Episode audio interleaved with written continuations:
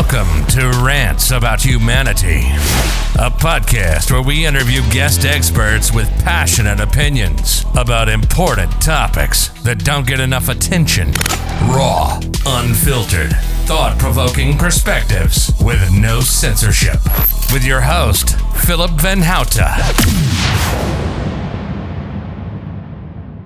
Welcome, everyone, to the Rants About Humanity podcast. Today, I have Sam Brokken as a guest. Sam Brokken is a public health expert with a background in global health and viral transmissions. I mean, the research, not in real life. He's also a lecturer and head of research in healthcare at different university colleges. Welcome on the podcast, Sam. You're one of the critical voices about everything that's going on with the lockdown and the COVID measures. Well, first of all, I think uh, the, the main issue here is that we are facing a narrative that has been going on since the beginning of the crisis, a, a narrative that has been the stronghold of in at least in Belgium, for about with about five experts who are basically trying to set this narrative of fear.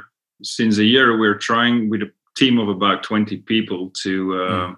engage against this paradigm that has been launched. That's a fear based paradigm, in our opinion. And what I was trying to do, as other colleagues of mine also tried to do, was just to get the debate going. Mm-hmm you know, and trying to interfere in what is going on now and trying to put forward some alternatives. You know, we had to basically shut up. I think this has to do with the fact that our, our colleges, universities have quite a lot of political pressure. So they want to keep the current narrative going. So then there is an internal pressure within the institute, academical institutes that basically forces us to take a step back and, and basically put our hands uh, our, heads in the sand and bury bury ourselves. And it's quite difficult you know because the academic institutes is one of the last resorts we still have in society. As we know that the, the president at, at this time has a difficulty as well to inform people in a correct manner. They are also pushed into towards a, a narrative that's been set out by governments politicians policymakers? Students come to you because you're the authority in your field. You work hard to be an authority in your field. You had to publish things. You had to show your competency and your experience and your expertise. And now suddenly there seems to be a narrow way of presenting the expertise and what's allowed to be said. Well, that's actually what you do. I remember when I was studying at the University of Ghent, the slogan was dare to think. And the first thing to be able to think is to doubt and then exchange perspectives. But yeah. anytime in history, when we see book burnings, when we see university professors being changed, that reminds me about a lot of things in the past with ideologies, with propaganda, that they were shutting down all the intellectual, moral institutions that could give a counterweight to certain perspectives that were following, let's say, the party ideology. Yeah, indeed. Uh, we're, this is also something I put forward at uh, my uh, directors in which I said, you know, we're the last man standing currently. So if we put our heads in the sand as well and bury ourselves as academical institutions, there is no one else uh, left to create a counterforce. So I basically said to them, you know, we're we're reaching the end. We're reaching the end of the line now, and we're going mm-hmm. to cross the line. And if we cross the line, we don't know where we're heading. So we have to act and, and engage ourselves now. But it, it remains a, very difficult position for them as well, it seems. And indeed, as you said, we try to inform our students and try to um, build up a kind of critical thinking, scrutinizing evidence, thesis, antithesis, and coming towards a synthesis of what you. Uh, that's what you should do in an academic environment. And today, only the thesis is still running around. There is no antithesis anymore, and let's and certainly no synthesis. So nothing's left. You know, we're we're stuck in a, in, in a paradigm. Yeah. I sometimes and, call it thesis. It's a test to potentially work for the university.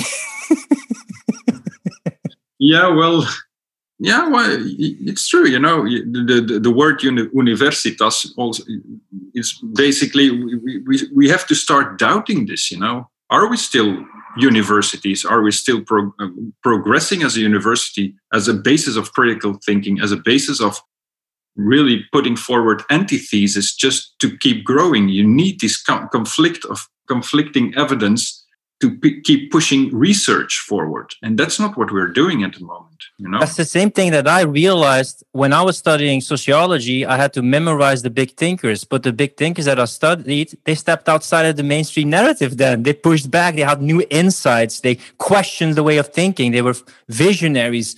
So those people that i study are so necessary because they became the people that i have to study. But when it comes to working with that material and using them as idols as a way of thinking that's like no no no just memorize and just do the same thing which always seems like weird. Yeah. Well that's what that's what we have to be very careful about because this this critical reflection is the basis of progression. Why are so many boards of directors i'm talking about belgium but this must be also the case in other universities why are they so politicized? Why are that's a good question. Uh, it's also it's it's been a kind of historical fact. You know, it has been in universities. It it it all, always has been like that in universities. The first universities were basically created by politicians or Catholic priests or always people having some kind of an, a, a societal influence. So I don't think that's something new. Uh, the thing is now more these days it we've we've seemed to lost track. What I mean by that is universities and colleges had been freewheeling for the last 30 40 years which was a good thing. We were growing. We found ourselves in a kind of transition period towards a new technology uh, to new, new uh, technologies the way we live today. Unfortunately the covid situation or crisis has basically ruined the last 30 years of progression we had.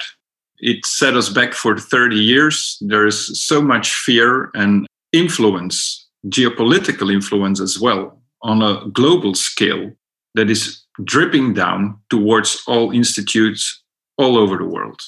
I think we have to be very careful that we, it's an appeal to all my colleagues, you know, step forward, you know. I had a call this week as well with a, uh, two other professors from Belgian universities who totally agree with what mm-hmm. I'm saying and currently are using my case here in Belgium, where I was totally, let's say, squashed by the media. They use my case now in their uh, ethical reflection lessons they teach uh, university students. So I had a long talk with the both of them. They also confirm, you know, we follow your lead, you know, what you're saying might be the solution to get out of this COVID crisis, but we all fear our jobs, you know? So that's the thing that I saw. You were one of the brave people who was able and willing to go to the mainstream media to show another side and be critical of the measures. And then I said, like, I wouldn't go there because often they commit like character assassination. I already said it like beforehand. And then you were like, if I would put it in percentage, maybe of all the COVID critical people on the mainstream media in Belgium is like 0.01% or 0.1%. And then as soon as you were on, like, yeah, we can't tolerate this, and you know, these uh, conspiracy thinkers, and you know, we shouldn't have any skepsis, etc. And you were like one counter voice against all the, you know, pro voices, hearing them all the day. So it was because also if you read in your voice it's like a bit exhausting and fatiguing to be standing up and it's easy for people to stand behind your shield and you take the blows but it's still not easy to be an einzelganger or fighting against the tyrannical will- windmills like a Don Quixote you know? Yeah it's true. Uh, i'm the 16th line now so i'm not the first one but in, indeed we remain with a small group of people trying to push another narrative forward or another solution out of the crisis but we all uh, faced the same uh, guillotine. You know, we were all uh, smashed uh, by the by the media, mainstream media, and also by other colleagues who are the experts at, at will and uh, currently setting out the, the, the, policies. So, and they don't seem to be. Nobody's questioning the current uh, expertise that's basically forming all the policies. You know, they, nobody's questioning the current experts nobody is, is not even the media so i saw it myself when i was on the television interview it, it, was everything i said went back to the experts and they were able to say no no what he's telling is bullshit but if i ask for proof from what they are tr- trying to uh, proclaim then nobody asks their proof you know what everything they say is is correct and everything well, Yeah. that makes it difficult. You know, you, you just don't get your foot between the door. Yeah, so I graduated in journalism and then sociology, and in both of them, I see kind of the same tendency. Normally, you have a hypothesis or you have a question, and then based on that question, you want to investigate, explore, like what the possible ways of treating that problem or hypothesis is. But when I see some interviews on television, it's more like an interrogation. There's already like an accusation, like they're right, they're wrong, and they're like defending a certain like narrative instead of going with a hypothesis or a question and then finding out different answers. The same thing I sometimes see in studies, especially on uh, in the human human uh, humanities, that it's more about having a grievance, feeling like a victim, feeling offended, having a certain ideology, and then gathering evidence that supports that ideology instead of something that every journalist and researchers should do. Like, I have a question, I'm curious about something, I want to explore different angles, I have a hypothesis, but let's throw it out there and find different variables to explain this so we find a solution. But in both things, journalism and science, increasingly that's not there anymore. No, and uh, that's something fearful, you know, because if journalists can't take up their role anymore, which they don't at the moment, and let's be honest, they've been instructed as well to keep their mouth shut and to follow the lead of the government. Uh, it's it's no big secret anymore. I had contact with a few journalists. I was I was asked to work with a journalist for a television program, and it was back in March 2020 for national television. I had contact with the guy for about six weeks. He called me every two days for two three hours. And uh, he wanted information. I was working together with him to for a new television program. Suddenly all communication stopped. It was over. And i was like where the hell did the guy disappear to? So i tried to call him tried to mail him. He didn't reply anymore. After a, a week or two i bumped into a colleague of him and he said yeah well uh, they decapitated him because he was in contact with you and now he's taking off of the corona the corona research. He's not allowed to do any uh, of this stuff anymore. So he was put aside on the new de- news desk and put somewhere else. And also the, the television program that was in preparation one week later it, it should have be, appeared on, on screen which it didn't. So they, t- they suddenly uh, announced on television yeah the program is being delayed for another two weeks so two weeks later, the television program showed on uh, was aired, and I was looking, and everything we discussed for six weeks was taken out of the of the television program. So that was obvious to me that back then something was happening. There was a force playing on top of the journalists who had to shut up as well. And in the meantime, we're now we're March 2021. I had contact with several journalists. And um, they also stated the same thing. They they they basically said to me yeah well we have been instructed by the government not to give voice to any critical thoughts because this might be a public health issue if it happens. This might create chaos. I even have two journalists now who recently told me they quit the job and they said we can't bear it Mhm. we can't we have to stop this because uh, one of them was working for 11 years for one of the biggest national Mhm. newspapers and just said to me it, i'm fed up with it. I can't stand it anymore. I'm not able to do my job anymore.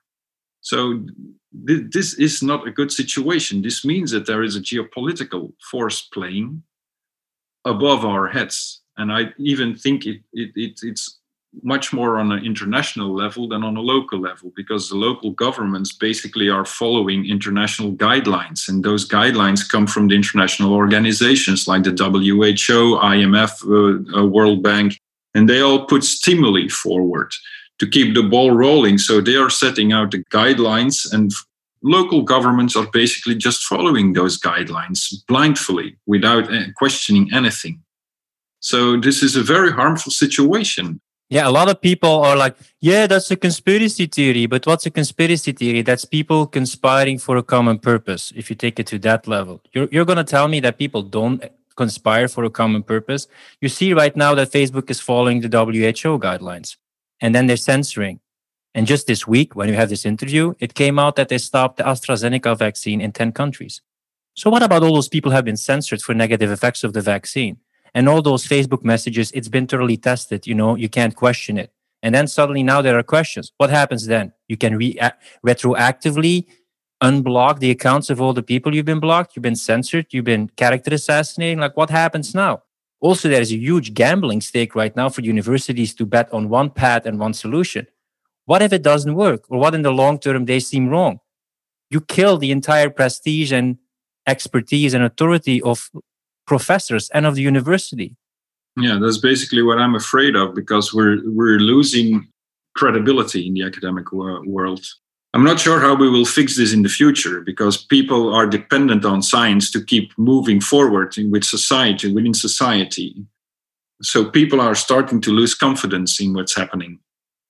This might cost us a lot of points, you know, as academics uh, or academical institutions how many dots are there right? People can look this up themselves and i'm just putting out things that people can like research. You had the simulation of a pandemic in october 18th in a hotel in new york by the world economic forum the bill and melinda gates foundation and the john hopkins institute. You can find it on youtube. It was a simulation of a corona pandemic then you have the World Economic Forum that came together in Davos in January every year, where the chairman, Klaus Schwab, he already wrote, wrote a book in, Ju- in July, COVID 19, The Great Reset. The Great Reset is all about building back better, changing society because COVID has shown that it's a unique opportunity and a window opportunity for changing every aspect of society. Then you have the World uh, Health Organization, which, if America has dropped out, I think 25% is being sponsored by Bill Gates with the Gavi Alliance and with the Melinda Gates Foundation. By the way, all these charities, you can look it up. Charities between quotes, some of these people had to like set it up to have tax advantages. You know, it's still like in their position, but they act like it's all charity. So there's a lot of things that you see that could like ask questions, but that leaves a lot to in Dutch, it would be toevaltheoretici. In English, it would be coincidence thinkers. How many coincidences does there be in terms of timing? You can look up vaccination passport roadmap started in 2018 by the European Commission, planned in 2022. Well, we're perfectly on time with the planning. So how many planning coincidences organizations working together and especially people who benefit from the measures that are being taken, can't we question those things? Isn't it healthy to question certain things that are all planned and that people are involved? The president of uh, Belgium, nominated as world youth global leader by Klaus Schwab from the World Economic Forum itself again. All these people on a globalist level with these big institutions getting together and deciding things with a small panel of experts. Yeah, indeed. It, it raises questions. I think there is no proof in, in, in all these uh, intertwined mm-hmm. networks. We can't really prove that there is a real push coming from, from the top but there is certain there certainly is a correlation you know. You see things happening which are unexplainable on an academic level. I think and that's my perception is we we, we had the start of the covid pandemic in, in the end of 2019 and for the first three four months we saw some kind of a public health a realistic public health approach you know. There, mm-hmm. there was there the, the who was still a bit on the background was mm-hmm. uh, evaluating on a correct basis, was waiting for data, wasn't into a fear paradigm. So this, this isn't the first case we have in the last 20 years. It's the sixth one. Right? We had Nipah vir- virus, uh, NH1H, N5H1. What did we have? SARS, MERS. We, we all, this is swine flu. Yeah, there's nothing new. You know, it's it's been the so everybody was taking the right direction in the first three months, and then suddenly something changed, and we saw it in on, on press and, and media coverage as well. The first blow came with the Ferguson projection, which mm-hmm. was uh, Professor Ferguson from the Imperial College stating that we would lose about 40 million people in the world. For Japan, I remember it. where He projected uh, 1.4 million deaths. Then they ended up with 7,800. Sweden was uh, projected to to have a fatality loss of 85,000 people and ending up with about 12,000. So that was fir- the first scaremongering uh, fact that came uh, uh, above the water. And at that point, WHO went in some kind of a cramp. So they basically ended up forcing governments to implement more severe uh, measures And that's something that changed back then in March, April 2020. The narrative changed totally, based, I think, for a, a small part on the Ferguson projection. But what also happened due to the same, during the same period was the fact that we saw much more influence coming from the IMF, World Bank, WHO. For instance, the IMF back then stated and, and published papers in which countries now could ask for a monetary funding from the IMF if they enforced lockdowns. Mm-hmm. So every country, and certainly like Belgium, which has a very bad balance, could improve balance, yeah, the deficit by just going to the IMF and stating, okay, we're going for a lockdown, so give us some free money. And that's what happened in a lot of countries. So I think you started seeing some geopolitical forces playing above our heads, enforcing guidelines towards the local governments. And I don't think all the go- the local governments are from at bad will. They mm-hmm. just mm-hmm. follow the guidelines and they think, you know, we have to cover our asses as well because otherwise we'll be dimin- uh, disseminated as politicians as well. So I think the experts are doing basically the same. They're they're following the narrative of the WHO because finally, if if it all seems to work out bad, which which it starts to look like, the experts in the countries that have been pulled up out of the gutter, those were basically what we call the known television faces. They're also dependent on on, on money, academical money coming mm quite often from the Bill and Melinda Gates uh, Foundation, which isn't surprising. It has been like that for the last 20 years, 30 years. Since the 70s, we saw a switch in which governments said, you know, we can't keep investing in university research. So they opened up the doors for private investors. So since then, there is some kind of a gray zone.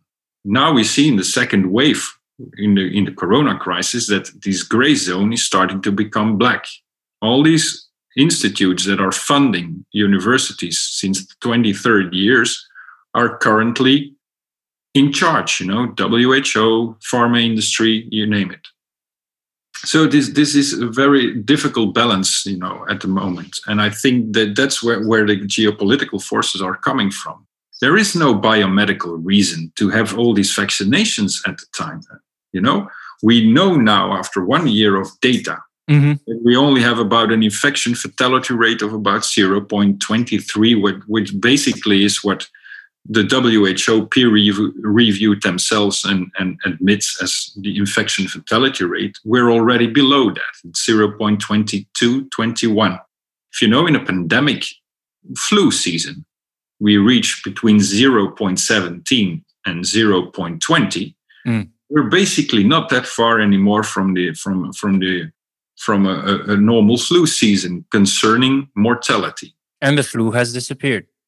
Yeah, suddenly, uh, miraculously, it disappeared. I then hear that because of the measures, the flu has disappeared, but not COVID. Yeah, yeah, indeed, yeah, yeah. Very strange uh, reasoning. I know. But what I don't understand is we had these projections from Neil Ferguson from Imperial College by a much contested person who was wrong so many times. We had these images of uh, Chinese people falling dead on the street, etc. These disaster scenarios like three percent fatality rate, etc. And what I found surprising is the less severe the crisis became and the lower the fatality rate was, the stricter the measures became. The more there was evidence of measures not working or barely working, let's do more of what's not working yeah, but that's a self fulfilling prophecy, of course. If the figures go down, you can say as a government, we acted correctly. This was a, this was a good thing. So let's keep focusing on these measure, measures because, yeah, well, the infection rate is dropping. So that's just a self fulfilling prophecy, you know. It has been proven now in several studies, amongst which one of the University of Stanford by Bendavid, which uh, basically uh, looked at the countries under lockdown and countries and compared them to countries without a lockdown and strict measures. And we all see that the fatality rate is much higher in the countries with lockdowns, paradoxically. So, all the evidence that has been gathered in the last year basically states that the approaches in lockdown and strict measure countries are more fatal than just releasing everything, you know? So there is no proof at all for, for the measures being taken at this time. We, we have, you know, if you have data for more than a year and you can conclude that it isn't working, why are we still keep going with these measures? You know, it's it's incredible. Why are we still going with these measures? I don't know. I don't have a reasonable explanation. The only thing I can think of is more a psychological way of keeping people under a form of control, just to keep the focus on the vaccines as a way out, as a, as a way to bail out, as a way to freedom, a new path to freedom. That's what they're telling people, which is basically untrue as well, because looking at the evidence, it's quite obvious now that people under 70, only 0. 0.0 point, uh, 0.055% of the people under 70 have a chance of dying. Five out of 10,000 people. Yeah, so there's basically no reason to have a mass vaccination. You know, if you want to impose vaccines, first of all, you can't expo- uh, impose them. I think it has to be a, free, uh, choice, free will. But focus on those people that have underlying pathologies, comorbidities, and give them the opportunity to get a vaccine if they want to. But for the rest of the population, active, healthy population, there is no need for a vaccine because in between 80 and 98%, depending on the study you look at, of the people in the healthy uh, population won't even develop severe symptoms. Most of them will develop nothing, and a small amount of them will develop some kind of flu like symptoms. So there is no reason to get all the vaccine vaccination campaigns going. It costs billions of dollars. It's a huge logistical problem as well. So I think the measures are are kept in charge just to keep leading people towards the vaccines, but without any proof of the vaccines being efficient in in a young healthy population.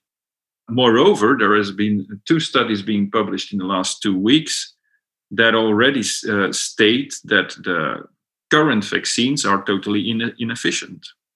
And that's quite normal because the current vaccines have been built upon the stems of the genetic stems from seven, eight months ago. Now we have about 7,000 mutations, amongst which about 500 from, from the British variant uh, only.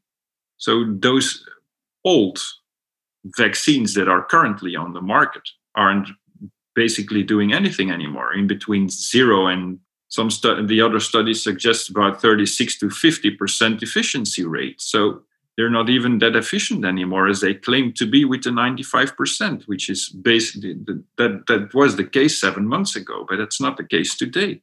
So there is no need to, vac- to vaccinate young, young people or active people of, or people without comorbidities. There is a vaccine that is basically dropping towards zero in, concerning efficiency. So, what the hell are we doing?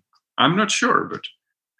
Yeah, maybe since you know about virology, maybe you could explain a bit with your background, like what's normally the procedure with developing a vaccine and what makes these vaccines different than other vaccines? Because it's a different way of giving a vaccine as i comprehend. in short it takes about five to seven years to develop a vaccine properly. You're going through phase one phase two phase three trials okay?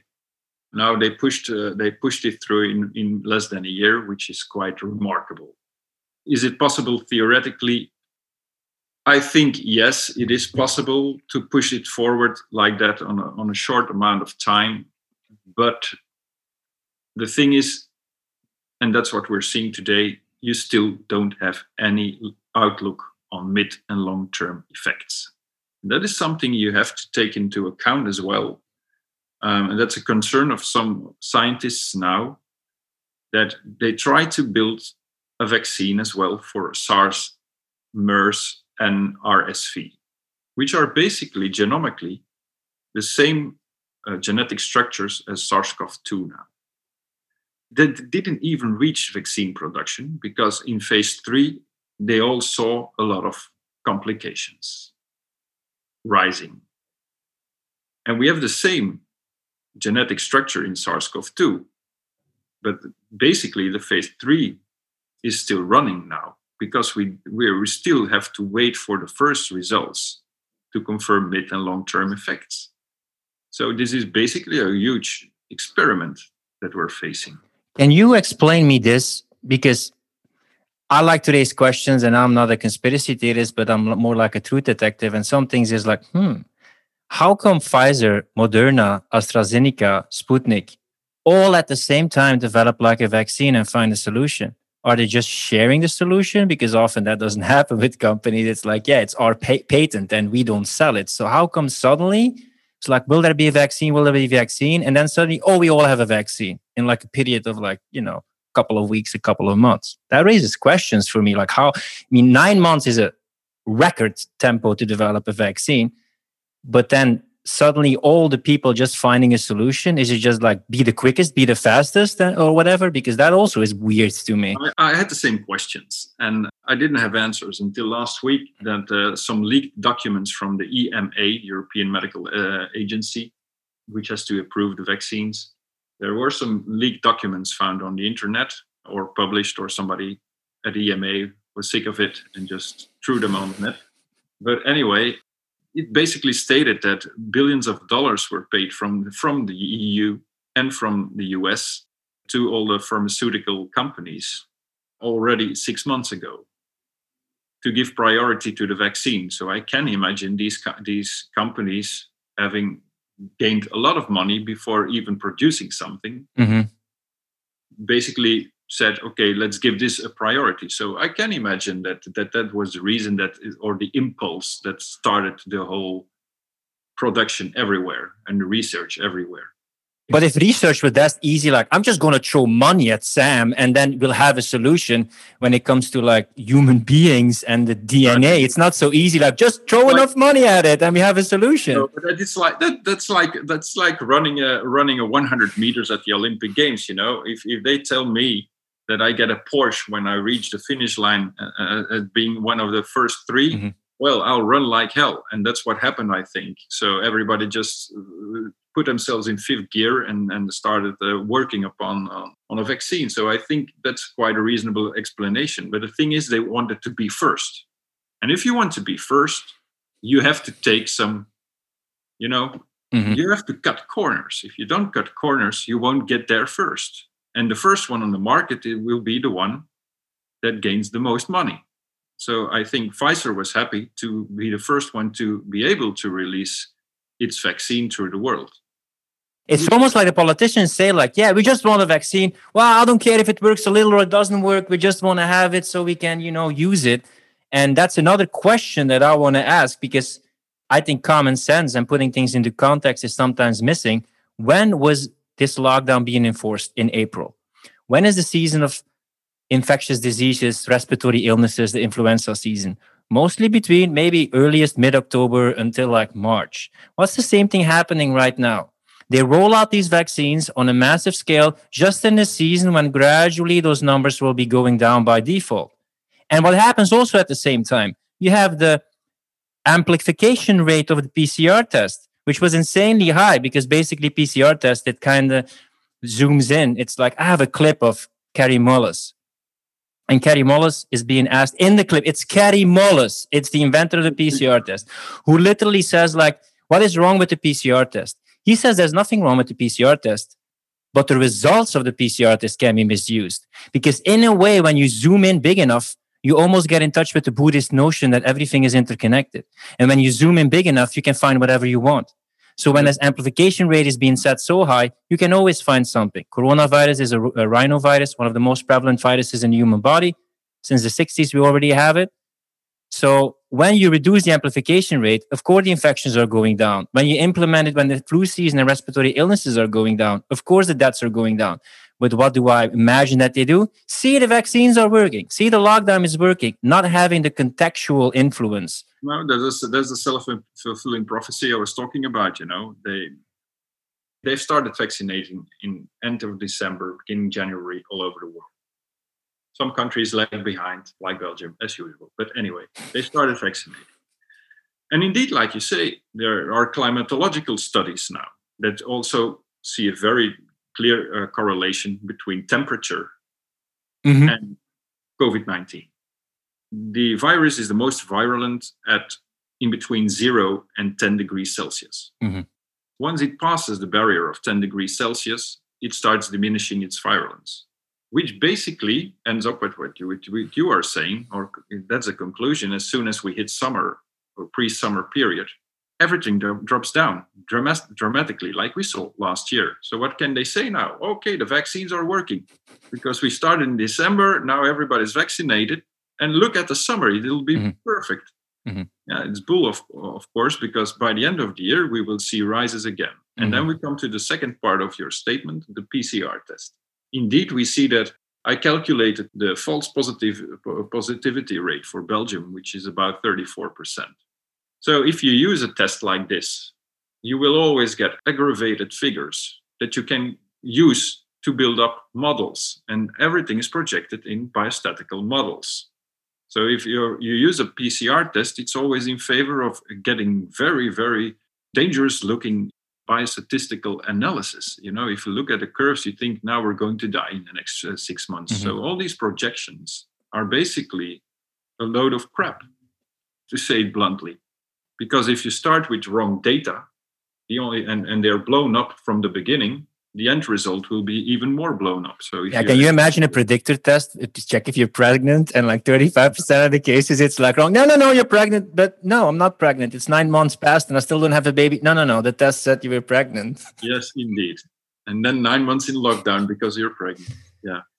So that's basically the the, the whole story behind this. You know, there's the, the the way they have also the narrative had changed. There's something also very very interesting because by the end of August, the, until the end of August 2020, everybody was talking about, oh, people are dying. This is the death toll. This is the mortality rate.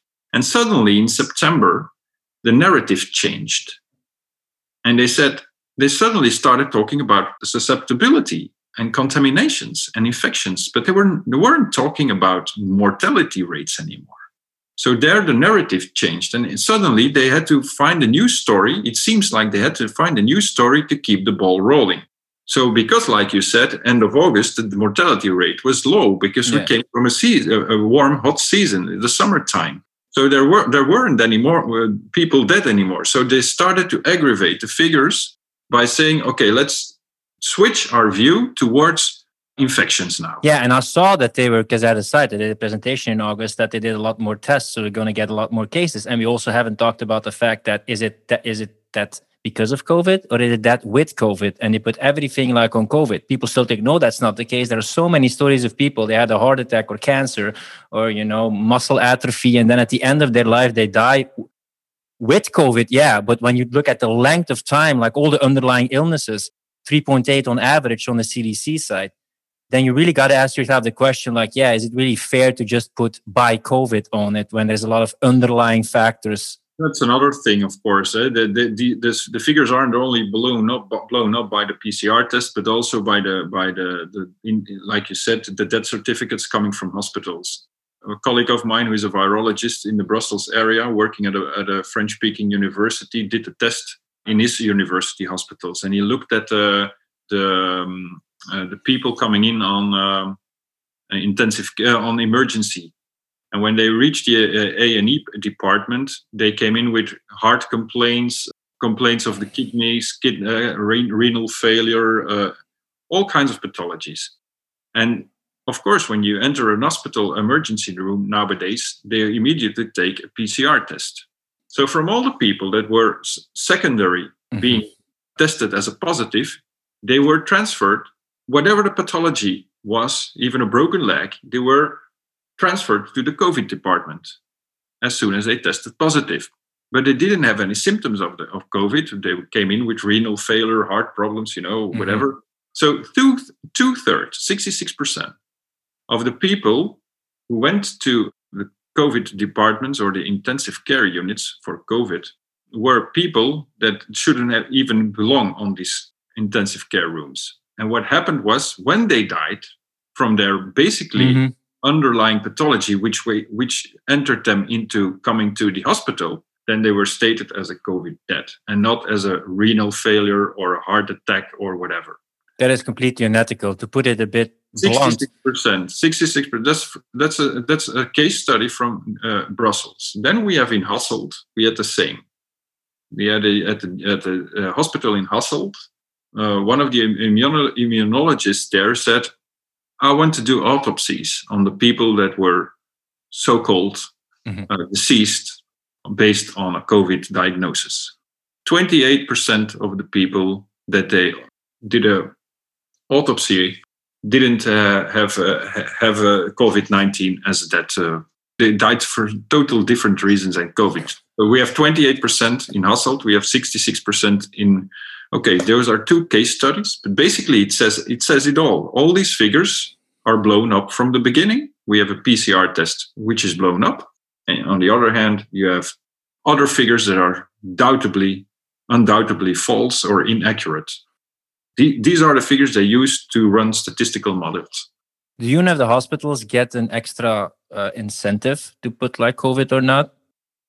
I'm aware of that, and it's true. But the thing is, the reasoning behind this, or the, uh, the political reasoning behind this, is as you as you cannot have, you can't keep your hospital running because you have to close down wards Mm-hmm. Yeah, yeah, that's what I was thinking. Because people think like, "Oh my God, these hospitals are making so much money." No, they don't. Only a certain section of the hospital yeah, and dedicated it's to a compensation yeah. for all the normal procedures that have to be cancelled or pushed back in time. So I don't think that's necessarily uh, an incentive for hospitals to uh, really push their COVID departments in to, towards a full COVID department. But the thing is, and this is quite interesting something people never realize is the fact that the fear based paradigm in the last year has created a very societal pressure.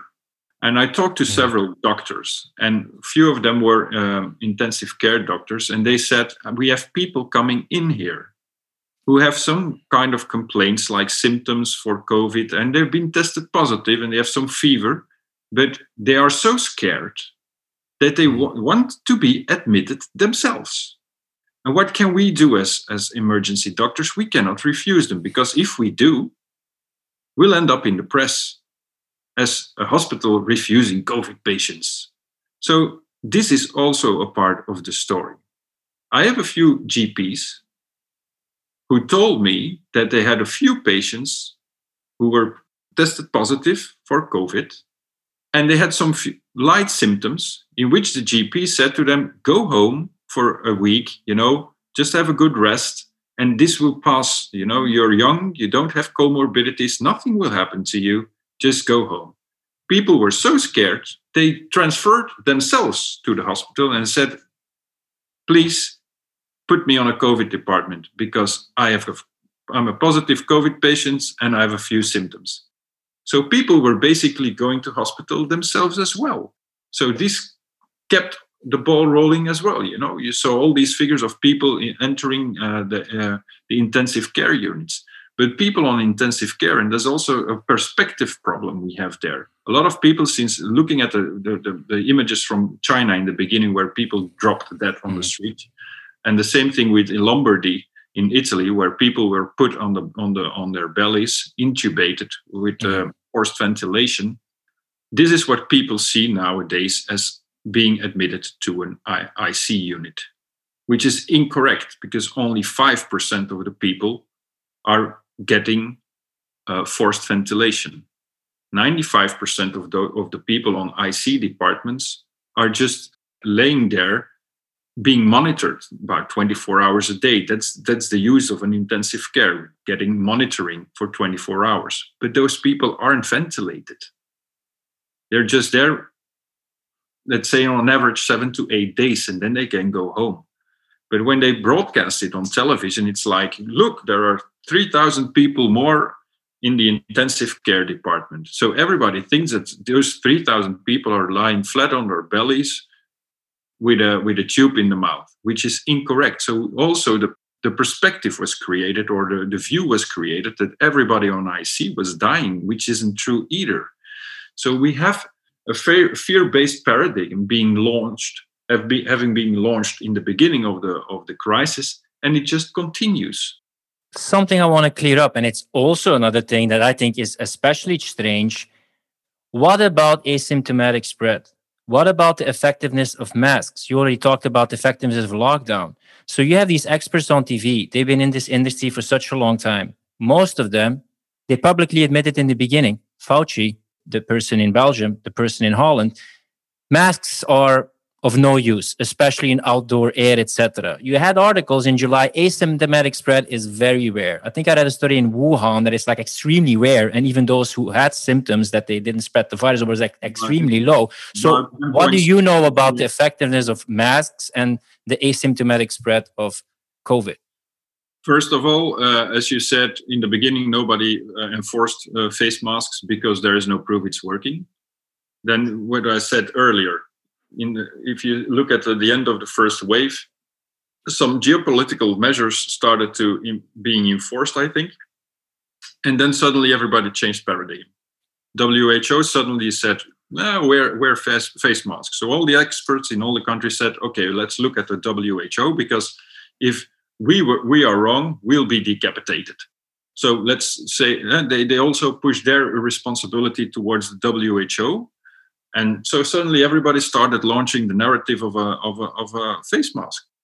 Face masks, I think the, the experts were honest in the beginning of the crisis. As they said, it doesn't, it doesn't work. And a few months ago, there was a study published in the Annals of Internal Medicine by a group of Danish uh, scientists.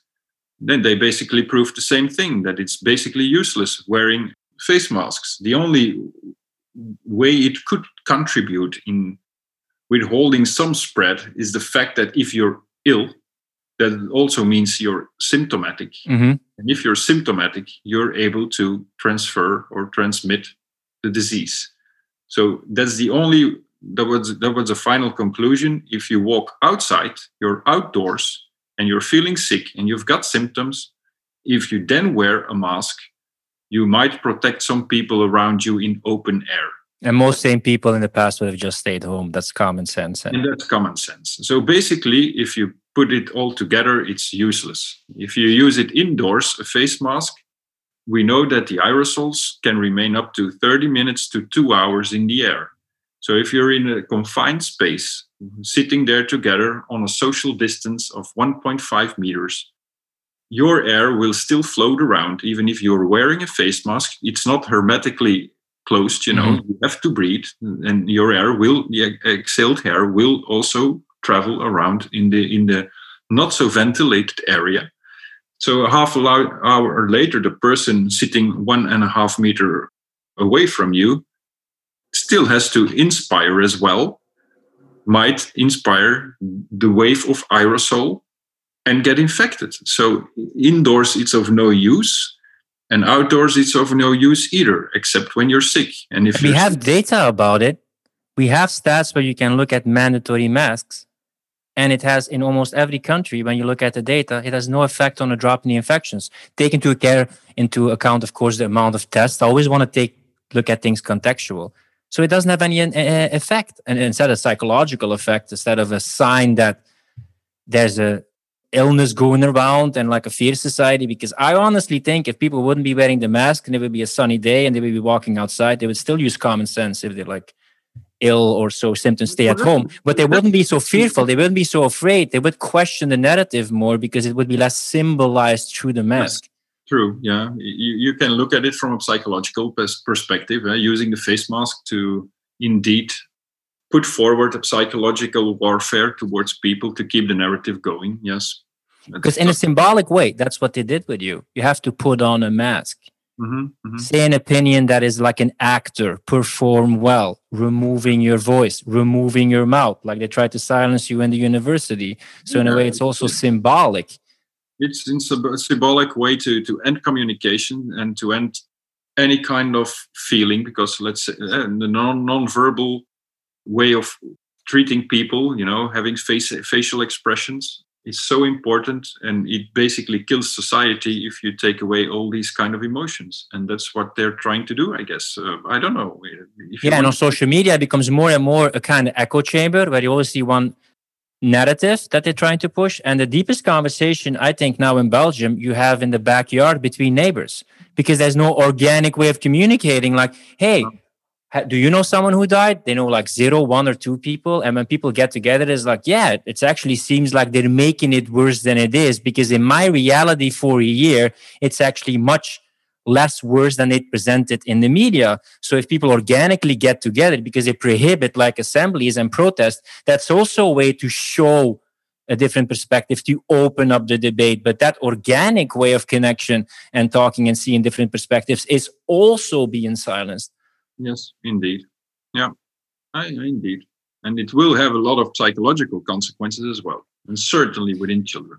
That's what I worry about because, for a way, young people are like sponges and what you said as the norm becomes the default so in a way these young children are shown a future of humanity a way of living that becomes the norm mm-hmm. get them while they're young show them a model of society you would love to push and when that becomes the norm like they don't know any better so we can still debate we can see things differently but if that's the way how we want to organize society raise our young children like that for a year I think it's very disheartening that those playfulness, connection, hanging out with friends, your adolescence, like dating, you know, finding your identity. There must be a lot of complexes and a lot of trauma within these children, like for a year. Yesterday, I was in uh, in the city with my daughter. She's 17, and after three quarters of an hour, she totally crashed. My son mm-hmm. said to me, "Look at her, what's happening?" And she was totally pale. So I talked to her and I said, what's going on and she said she, she literally said i'm feeling sick and i have difficulties just being here mm-hmm. so she's basically developing agoraphobia you know she's so used now of being confined all the time that if she goes out she feels totally uncomfortable. And she's 17 you know she's been missing her friends. She can't develop as a normal human being. At 17 you should be going out. You should be able to discover. And this is it really hits her you know. It was i was i said to her she was basically hyperventilating so I, I didn't have any option but putting her in the car and drive home again. So yesterday that's coincidence i was i was looking into the data mental health data in youngsters, studies published, peer reviewed, and there I didn't know there were so much already on COVID 19.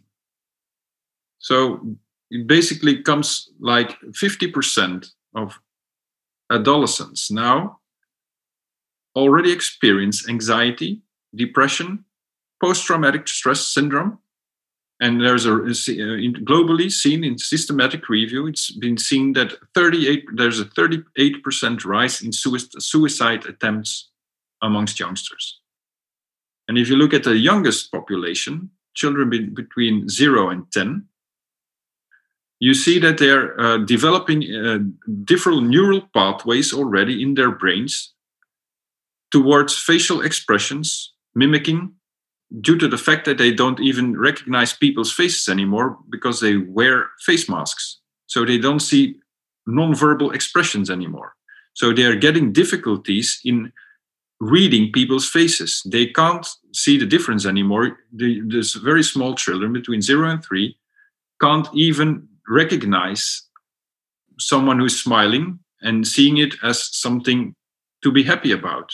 If somebody looks bad at them, or angry, they can't see what it means. They they're lost any form of nonverbal communication. So what will if you know that this, the, the neurological system in the brain is so intertwined and sets between the three and, and the age three and ten, the neural neural pathways that are formed then at that age are the basis on which the rest of your neurological psychological development will continue for the rest of your life so, what we will be seeing in the next 10 to 20 years, we will still be facing psychological disorders coming back from 2020, 2021.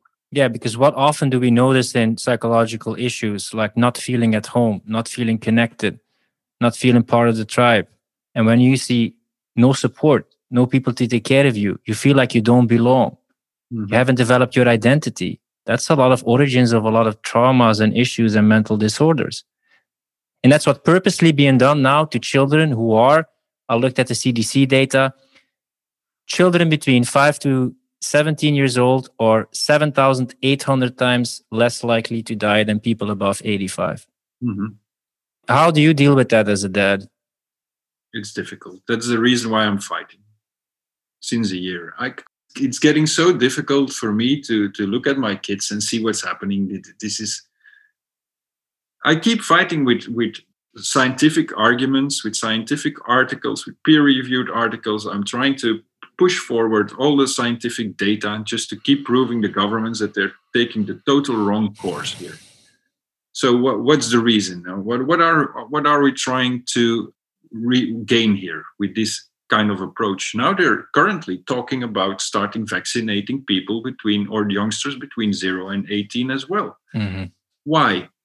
Their mortality, mortality rate under 10 is 0.001% under 25, the mortality rate is 0.002%.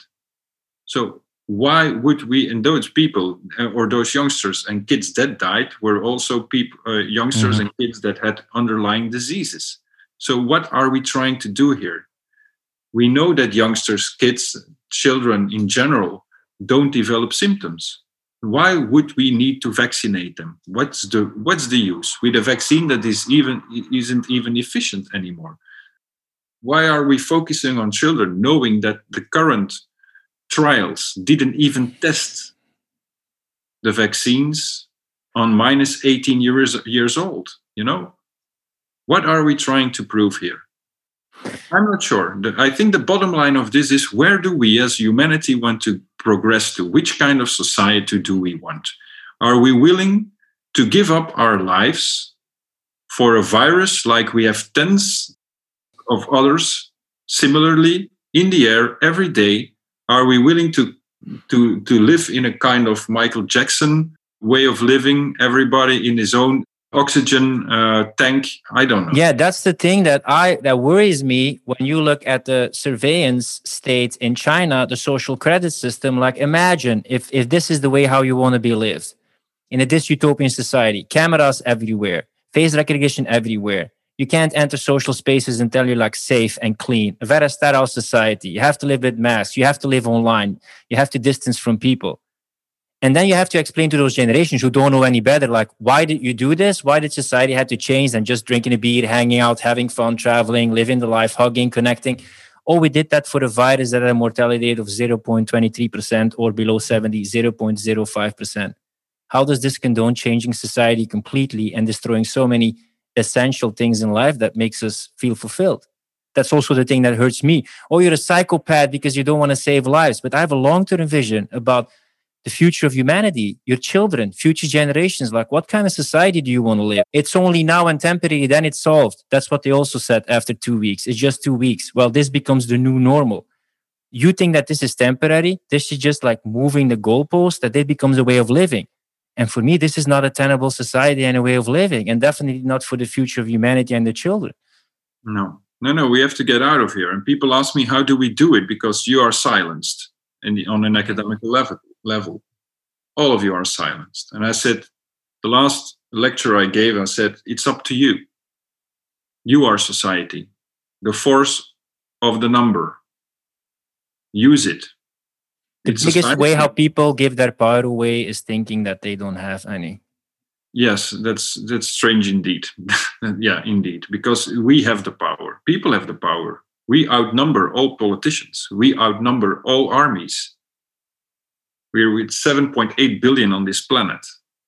Only a very, very, very, very small minority, 0.0001%, are the people in power. So, who has the force? And who is able to change this current situation? Because I think people don't realize how serious the situation is. This is a situation that in the West we haven't witnessed in 80 years. The mm-hmm. evening clock, the locking down of freedoms of assembly, freedom of your body, maybe even the propaganda, the ideology, the silencing of speech.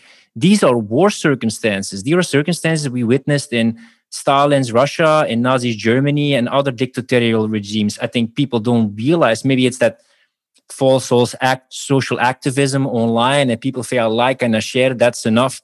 But it really takes going to the streets like Martin Luther King did, standing up. You know, yeah. we, you shall not pass, we shall overcome, like, you know, like really the deep reason, kind of movements. I think the reason that this isn't working nowadays is due to the technical progression we made. We were so used the last few years of living online and having uh, only our mobile phones to look at. And we basically unlearned how to be activate uh, activists. We basically have been blurred by modern technology, and the activistic approach we need nowadays. I see it everywhere. You, you can see calls on mobile phones, like or invites for protests. Basically, nobody shows up. So I think the, the technological progression has made us vulnerable fear based people who are lacking every form of activism. Or and you know what? Also strange. Normally, the young people, the hippies, they were anti-authority and were like standing up. Now it's people our age. I don't know, you're in 30s or 40s. Mm-hmm they're standing up for like old values and for freedoms. Normally it's the young generation who like standing up, but now it's the young people who like say like, no, no, no, no, no, no, stay quiet and, and you're ruining lives and etc. Like it's a, it's an inversion of what used to happen. Also in universities, they were the rebels, they were anti-authority. Nothing's happening anymore from where you uh, expect the, the, the, the force to come from. It's true. And it, we also see it, a very paradoxal shift between the left and the right in the politic politician uh, in, if you look at that from a mm-hmm political view because people who used to be left wing were the people that were mm-hmm. progressives but also questioning the government all the time mm-hmm. and what i see now in my own inner circle that all the left wing people and i consider myself one of them because i'm mm-hmm. a i'm a leftist mm-hmm. but i don't see them arguing leftist as socialist right leftist anymore. not as communist right because yeah. sometimes american people will listen he's a communist like more a socialist probably i think right yeah indeed yeah yeah, yeah. People in the US, they, they, we still have to define for them what the difference is between a communist and a socialist. For them, it's all the same, but it's a totally different ball game. Anyway, but you see that the people use used uh, journalists as well. You know, the academic world was left leftist as well, and those people were questioning governments on a daily basis, scrutinizing everything they did. Nowadays, those people are the first to call. Yeah, you don't. You're not working. We're wearing a face mask. Why not? you mm-hmm. should follow the guidelines. And now I see the right wings, and you saw it in the US as well with Trump, who said, you know, bugger off, leave us alone, give us our freedom back.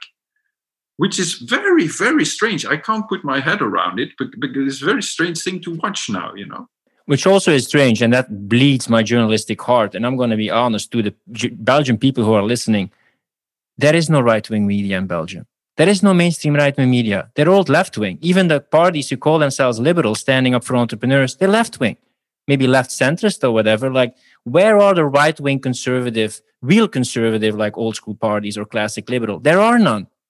It's an echo chamber. What is allowed to be said? And if it would be the other way around, I would be saying the same thing. I just love open debate. But it's a very narrow discourse, which is becoming increasingly more narrow. And I witness this in, in the universities and also in the in the journal journalism the left became more and more extreme more and more identity politics so i didn't become more extreme i became more extreme for those left wing people who moved up more to the left or those people within the left who are the loudest voices and and, and make it seem like the left totally moved more to the extremes you know so in the past when you were like just a conservative now you're almost like a right-wing nazi you know? Mm-hmm. mm-hmm. yeah i totally agree indeed. This is a very strange shift we, we're seeing currently yeah. And i don't know where it came from. Maybe you can talk a bit about the social credit system or your worries that you have about what's happening in like china because maybe you could wake up some people about people can look at, look it up themselves online like what's happening in china and what kind of societal model they are creating there well i'm a bit afraid we're, we're, we're heading off to the same situation here with the green pass they're trying to implement in the in the eu and but we also also see now already in israel i was Totally. The vaccination passport you're talking yeah, about. Right? I, I, was totally shocked last week that uh, that some pictures uh, showed up from a beach in Tel Aviv where you saw beach chairs mentioning mm-hmm. uh, vaccinated people only, and I was like, "This is the country mm-hmm. that has faced so much problems with segregation, mm. And basically are now being put forward internationally as the model of mm-hmm. segregation. Mm-hmm. And I was like, how can you deal with this as a country with with with a, a history like Israel? I can't comprehend it at all. And the same thing we see happening now here in in the EU. They want to enforce a green pass, which is basically a vaccination passport. Also questioning why. Why do we need this kind of vaccine vaccination mm. passport? First of all, the vaccines only create antibodies for about four to six months. So what, what will this mean for us? Will we have to go back every six months to get a new vaccine? Two, if we both have, you and I, have a vaccine passport, and we go and your vaccine has been put in your ass three months ago, and mine has just been put in my mm. arm. And in two months' time, we go to a festival together.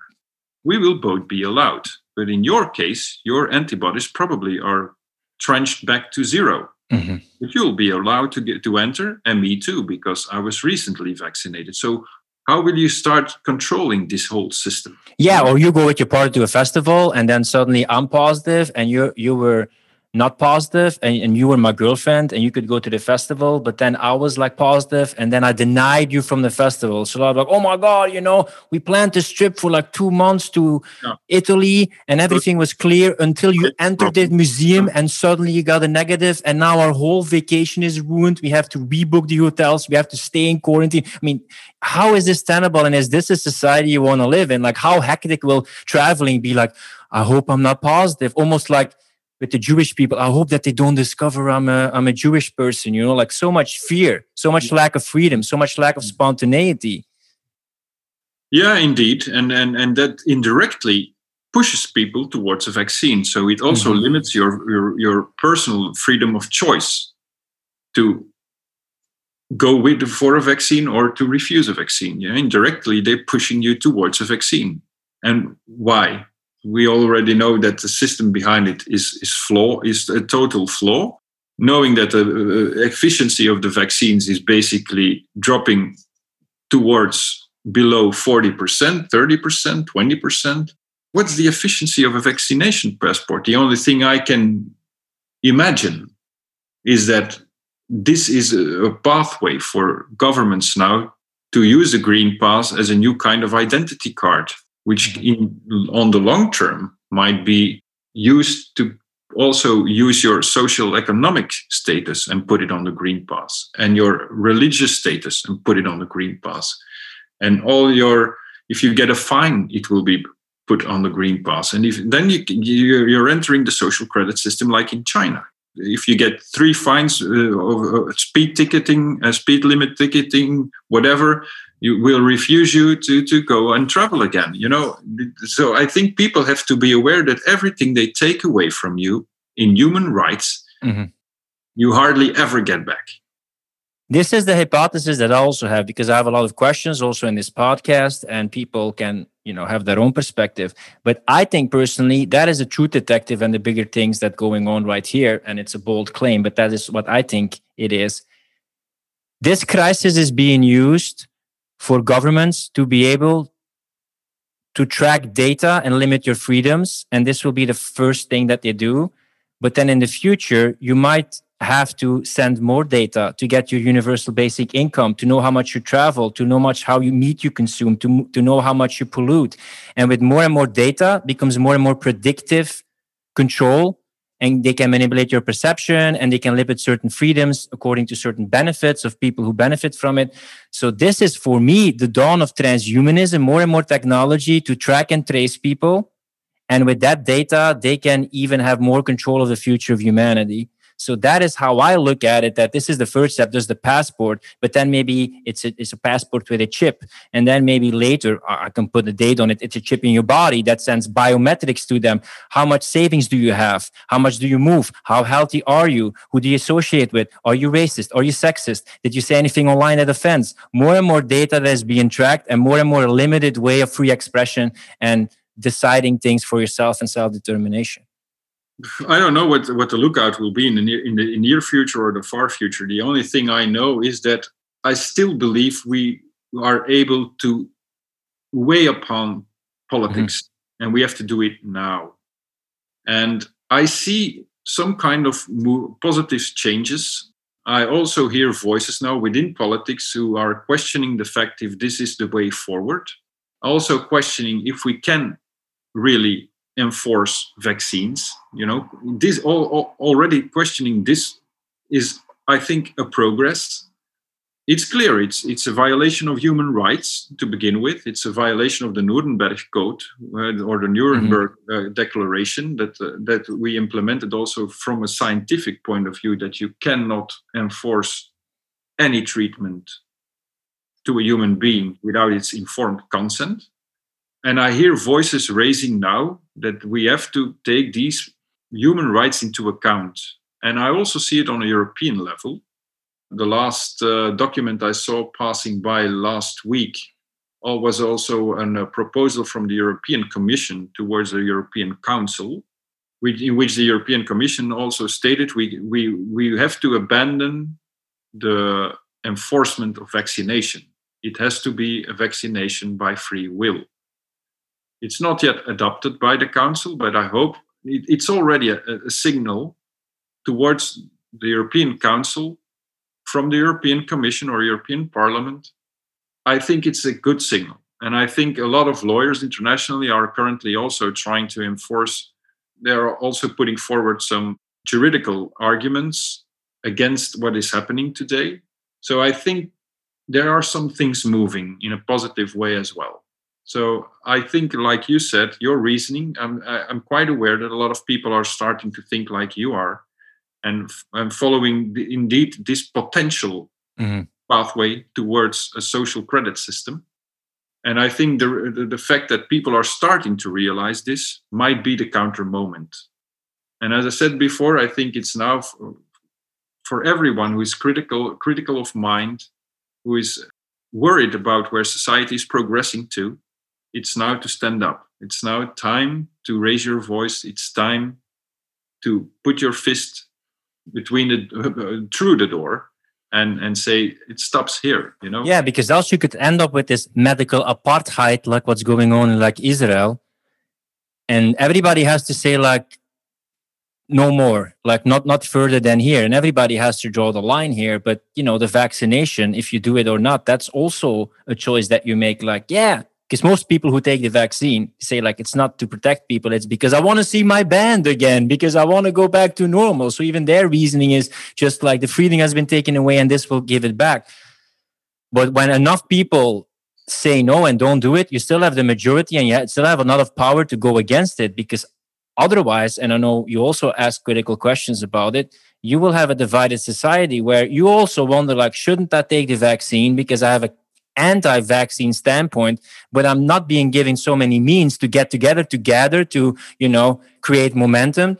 Yeah, that maybe it's best i wouldn't do it but it's it's in the end something you consider. Maybe i should take the vaccine because at least then i have more of a platform to go against the vaccines because i'm being excluded from the mainstream discourse right now. Indeed that's a philosophical question. If, if you don't take the vaccine and we would get uh, involved in some kind of segregation or a mad max like way of living in which people who are vaccinated are pushed together in a city and all the rest uh, has to live without any means of basic uh, needs that are being fulfilled then the question indeed rises. You know what are you going to do? Put yourself aside of the of the of, uh, of society and not being able to enforce anything anymore? Or will you get vaccinated just to keep in the system to keep mm-hmm. yourself in the system and keep yourself going and trying to enf- change the system from within? Mm-hmm. that's a good philosophical question yeah, that's a difficult question. Also, what would you do if uh, shit hits the fan and we really see that we're working,